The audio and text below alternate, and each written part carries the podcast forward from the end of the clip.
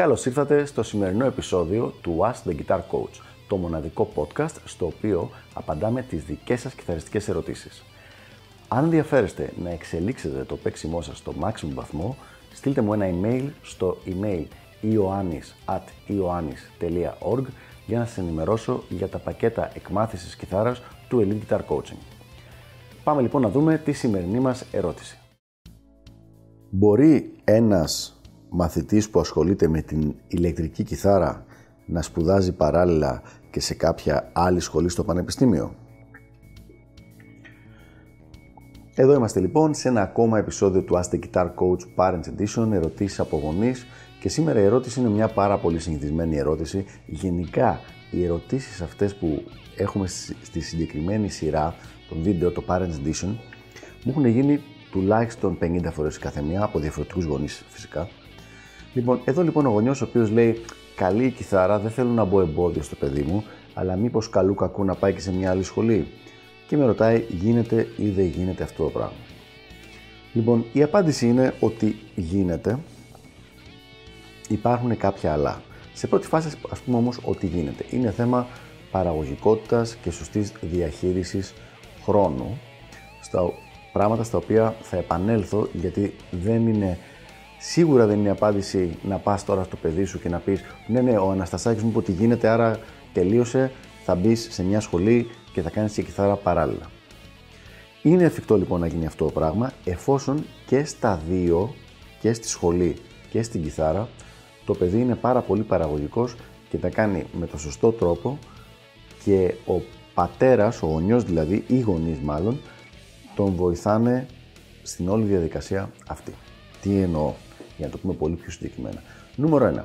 Δεν υπάρχει καμία περίπτωση να γίνει αυτό το πράγμα αν να τα καταφέρει αν η προτεραιότητα ανάμεσα στα δύο δεν είναι η κιθάρα.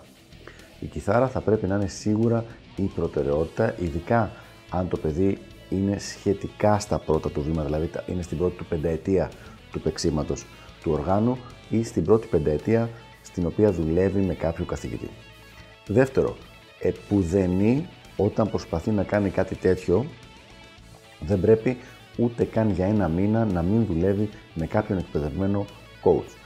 Η βασική δουλειά του coach είναι όταν τα μετρήσουμε όλα και τα βάλουμε μαζί, το να του γλιτώνει χρόνο. Δηλαδή, αντί να προσπαθεί να μάθει 100 διαφορετικές ασκήσεις για να βρει τις 12 που ταιριάζουν σε εκείνον, να πάει κατευθείαν να του δείξει ο coach κατευθείαν αυτές τις 12.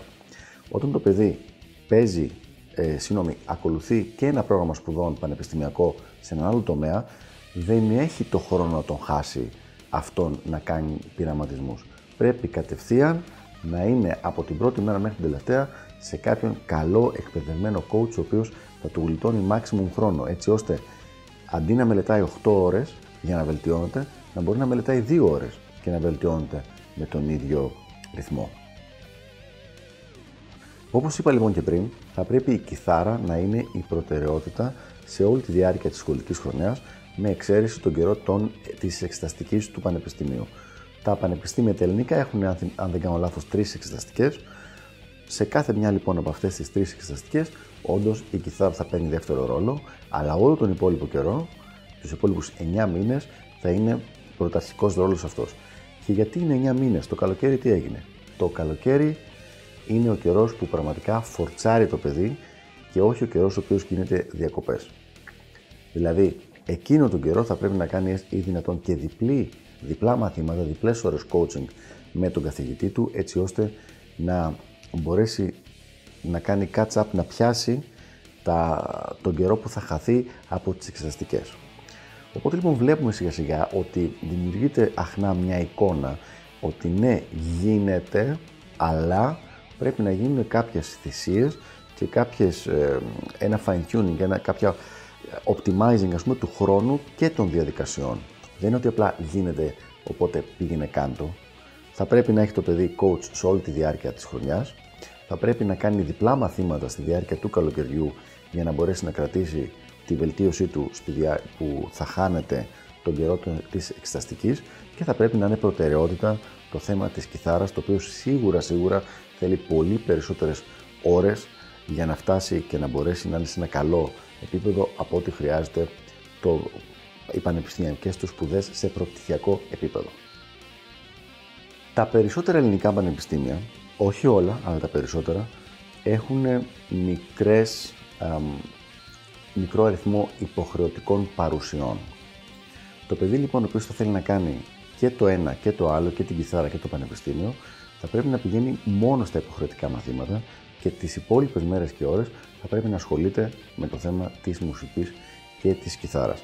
Γιατί άμα βάλουμε μαζί και τις υποχρεωτικές παρουσίες και τις εξεταστικές, αρχίζει να μαζεύεται πια ο χρόνος ο οποίος πρέπει να περάσει στο πανεπιστήμιο.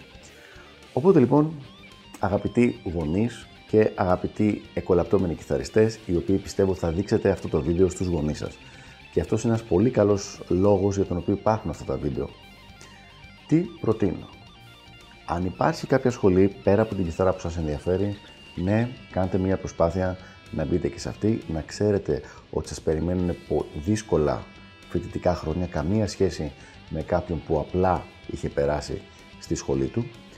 Ε, ξεχάστε το θέμα το να πάρετε αριστεία, θα περνάτε τα μαθήματα με 5 και με 6 στην καλύτερη. Ο σκοπός είναι να πάρετε το πτυχίο απλά από τη σχολή.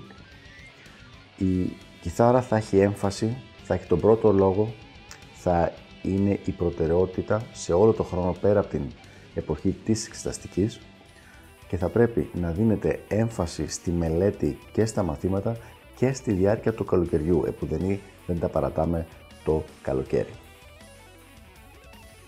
Αυτά λοιπόν για το συγκεκριμένο θέμα. Ελπίζω να απάντησα την ερώτηση των πάρα πολλών γονιών που έχουν αυτή την απορία. Μην ξεχάσετε όποιες απορίες έχετε, όποια διευκρίνηση παραπέρα μπορείτε να τη γράψετε από κάτω και θα φροντίσω να απαντηθεί σε μελλοντικό επεισόδιο και τα λέμε την επόμενη φορά. Γεια χαρά!